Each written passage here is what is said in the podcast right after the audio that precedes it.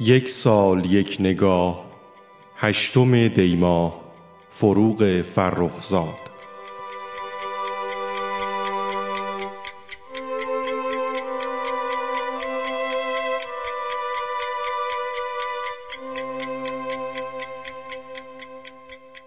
فروغ فرخزاد در ظهر روز شنبه هشتم دیماه سال 1313 در تهران از پدری تفرشی و مادری کاشانی به دنیا آمد.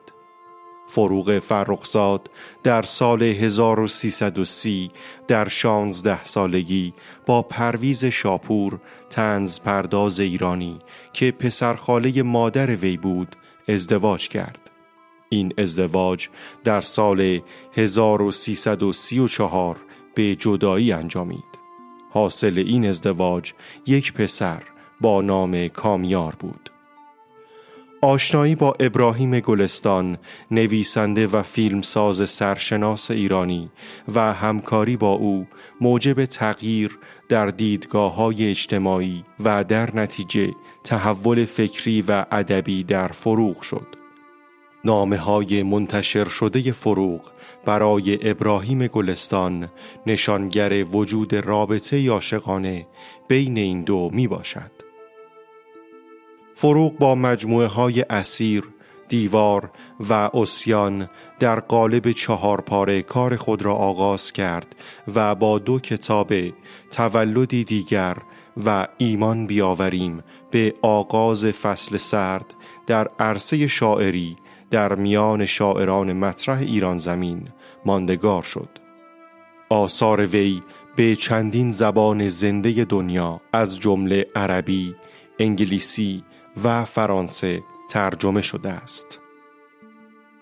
فروغ فرخزاد سرانجام در ساعت چهار و سی دقیقه بعد از ظهر روز دوشنبه 24 بهمن سال 1345 هنگام رانندگی تصادف کرده و از دنیا می رود.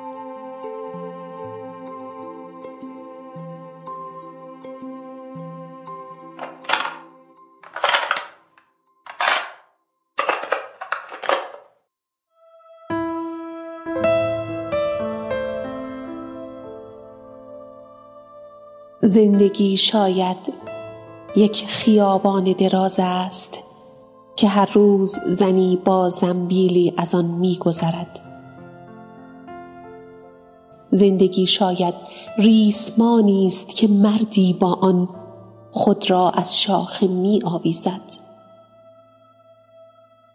زندگی شاید طفلی است که از مدرسه بر می گردد یا عبور گیج رهگذری باشد که کلاه از سر بر می دارد و به یک رهگذر دیگر با لبخندی بی معنی می گوید صبح بخیر.